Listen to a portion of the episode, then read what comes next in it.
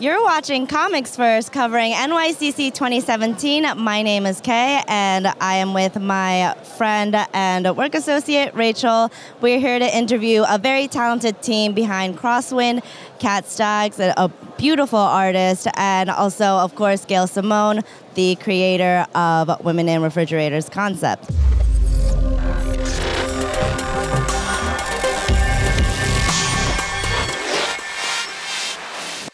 So, how are you guys doing today? It's been an amazing, yeah, it's yeah. been an amazing weekend. We've been really talking a lot about Crosswind and getting a lot of copies of, of, the book into people's hands that didn't pick it up at the store. So I'm completely excited about that. It's been great. Yeah, it's been absolutely madhouse. They're just um, practically just like this all day, um, which is great. More eyes on the book is all we want. Exactly. Yeah. So I think um, before the interview, we can kind of we kind of got a sense that um, you guys are at least friendly with each other or very very friendly and get along very well. So how did this uh, project come about and how does your kind of understanding and friendship benefit the project that you're working on together? Cat and I have wanted to work together actually for quite a few years. Every time we go by each other at the cons, we're like, we got to work together someday. We got to work together someday. But the the scheduling and things didn't align and i had this idea about crosswind and i was talking to Cat and i didn't know at the time that she's a huge fan of crime fiction. So i was like oh my god this has got to be the one. This has got to be the thing that we do. And yeah sure enough. As soon as she said crime book i was like yes i don't care what else is involved you, yes. But also just to finally have the schedules come together um, God, it was such a great, great timing. Yeah, I think that um, going off of kind of how you guys were friendly and obviously friends beforehand and had wanted to work together, um, at least for you, Gail, I think that it's been evident in your work for like Deadpool and other works that you kind of have a sense of fun in um, your storytelling, which is invaluable in the comic book industry, I believe. So, do you think that that's like a conscious decision that you make, or is it kind of your own personality that comes through in your writing? It's it's both because you know sometimes I think certain situations really benefit from kind of lightening the mood or making a joke about it because otherwise we can just keep sinking lower and lower and lower. But I also think, in terms of storytelling, I prefer stories that have a roller coaster of emotions. And I think if you just are hitting the same note over and over and over and over through a whole story, it loses its impact. So sometimes you just need to take a break. And I think, too, and Cat might argue with me on this, but I think art wise, you need to, too. Um, you need to have quiet moments and, and moments that aren't quite so full on in order for those full on moments to have the impact. Well, I think to carry on, yeah, exactly. Like, um, since obviously illustration's a little bit of a different art form, do you feel that you try to bring a comedic element to, like, because there are comedic moments in Crosswind. Do you feel like you bring that, or is it kind of an organic thing that happens? I I tried to bring it. Hopefully, it's coming across. Um, uh, like Gail was saying, she's she's has incredible timing. Um, her her her jokes hit at some of the most tense moments, and it gives a chance for the reader to, to catch their breath, and then we get right back into it. And I and I, I try to have that same uh, same thing happen in the art, uh, whether it be just like a quick expression on someone's face or or or just something in the background or, or whatever, just something to. Um, to break the tension for just that split second so we can we can get back into it. It's really important. I mean i, I think you, can, you can't have really great tension without really good little bite of humor in there because everybody needs that. We can't just go full on like a freight train. It's exhausting. And you need a even if it's just a split second to, to catch your breath it's it's really important to the storytelling. I believe in one uh, issue of crosswind you were talking about um, a panelist and a creator named Charles Battersby, who is a trans creator, I think. And um, I was kind of wondering how your conversation with him or getting his perspective on it changed how you went into storytelling for Crosswind because of um, the body swapping trope and then how the trans community is um, portrayed in comics and how you wanted to be mindful of that. So, how did you both actually kind of change or alter the way you approach this story? Well, what I always wanted to make clear, and so it took a while to figure out the exact wording, but I wanted it to be clear that this was not a body swapping story that was just about gender. This is a body swapping story that's about entire lives and personalities are switched. The body stuff is just, you know, part of it and that was very important with crosswind that we understand that we've got people who are leading completely different lives from each other. One ha- is in an abusive relationship and gets no respect from anyone at all, and the other one gets all the respect and demands all the respect uh, that you can give a person, and that is one of the main themes of the of this particular story arc is what do you do with that? How does that change a person? How does that change your place in the world and how you view yourself and others when you know because you're you are reflected in other people's eyes that you um, that deal with you. And so if you're getting respect then you know what do you how do you respond back? If you're not getting respect do you just keep sinking lower and lower into yourself? And then if you're if you're in a totally different situation would you try to you know stay the same or would you change it? It's just about those types of things. It's about smoking and not smoking. It's about you know gaining confidence or not gaining confidence. So it's not just about the bodies. Yeah, and I, I, I hesitate to say the main characters. The main characters aren't necessarily in the same position as a trans uh, man or woman would be in, because it's, it's these people. They're not. It's not that they want to be male or female. They're just thrown into it. There is another character that is actually trans in the book, and and and I think the the crux of your question more applies to that particular character and how and how they are portrayed. Um, that the two the two main characters, while dealing with having to all of a sudden be you know pretend to be a man, they're literally pretending. It's I think it's closer to like a Victor Victoria type situation. They're pretending to be a man and then pretending to be a woman to try not to get caught and still figure out what's going on. Um, it's a, it's a different kind of situation than than a than a trans man or woman would be facing. Um, but yeah, I think Gail's doing a fantastic job of of making that delineation, and um, and our our trans character is she's fan, she's fantastic. she yeah, she's a she's a bit of a firecracker. I, I really like her a lot.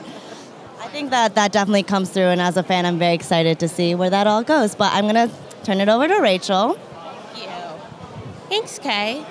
So I remember in the introduction to the collected volume of Swords of Sorrow that you did a few years ago with Dynamite Entertainment, Gail, you discussed the importance of working with women creators and getting as many female voices as possible in comics. Now that you are both female creators working together on a comic that you own, how important is it to continue to have female vo- voices and perspectives in comics?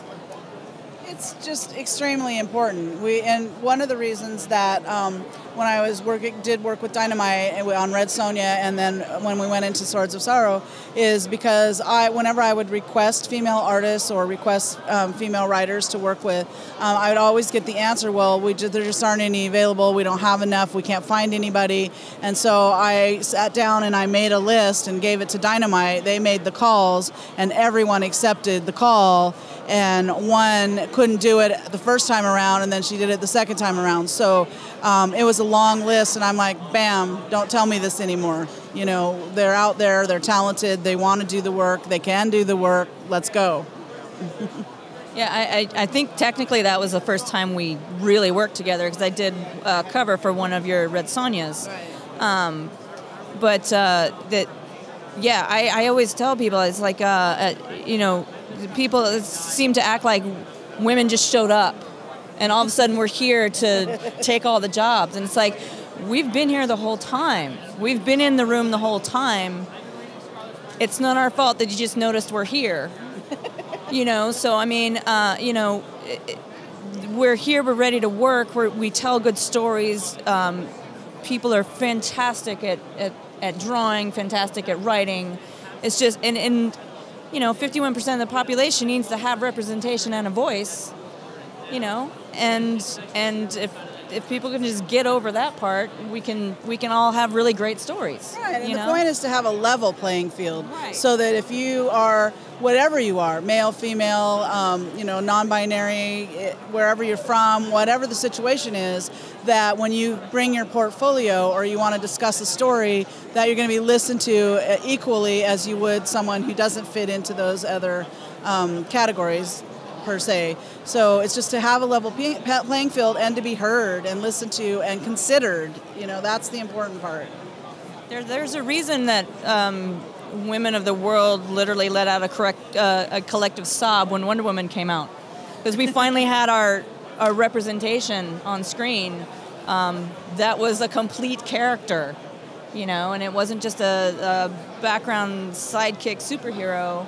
Um, you know, so it, it, I can't stress representation more. It, it's such a huge, huge thing we all need, and uh, any way you can get it, whether it's you know male, female, gay, straight, uh, black, white, you know, Asian, any any anything you can you can get, we all need that representation because we're all here, you know. So Well, and we need stories from different perspectives. Who wants to keep reading the same type of story or the same basic story over and over, same characters over and over? Boring, you know. You both worked with licensed characters and licensed products before. What with both of you at DC, but also with Marvel and Dynamite for Gail, and with IDW for you, Cat. But with Crosswind, you both own these characters and these stories. What are the challenges and rewards of having creator-owned comic? Well, the rewards are huge because this is something that we created together that we're extremely proud of, and you know it's out in the world now, and we're getting feedback, and we love that. I think I wouldn't say it's a drawback, but we have to do more behind the scenes than we're used to doing because when you work for licensed characters, they've got whole staff, you know, members that deal with you know the lettering and the proofreading and you know all these kinds of things and what kind of paper it's going to be on and and that type of stuff. And so we have to make these decisions behind the scenes that we normally don't. But I actually enjoy that to a certain extent. So um, I'm liking having uh, the control over how it's marketed what's said, the wording that's used, um, all of those things, and then Cat, she's got control over the the the uh, physical art that gets shown. Yeah, it's also it's it's also really nice. While I I, I would draw Wonder Woman, you know, any given Sunday, um, it's nice to have characters that aren't coming with 70 years of baggage that you have to make sure you don't deviate from.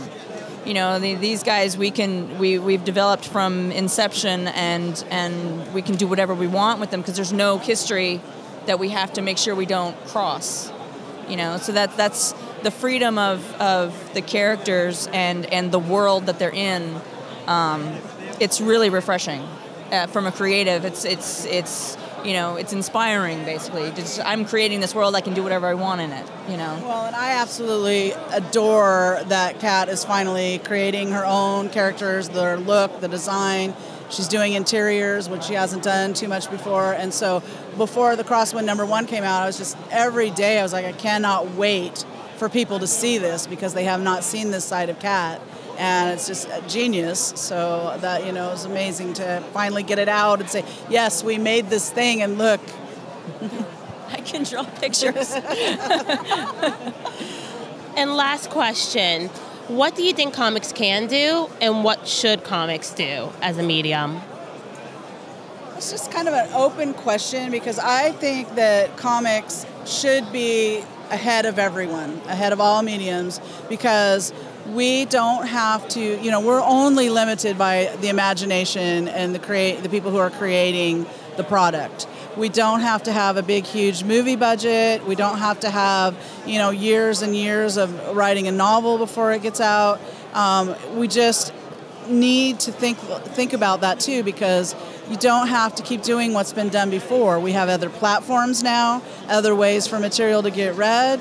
So I really I'm looking forward to seeing what, how people are going to tell their stories and get their stories out uh, now and in the future because it just seems so unlimited by technology and and and materials and and you know how we talk to people and get them to try the material.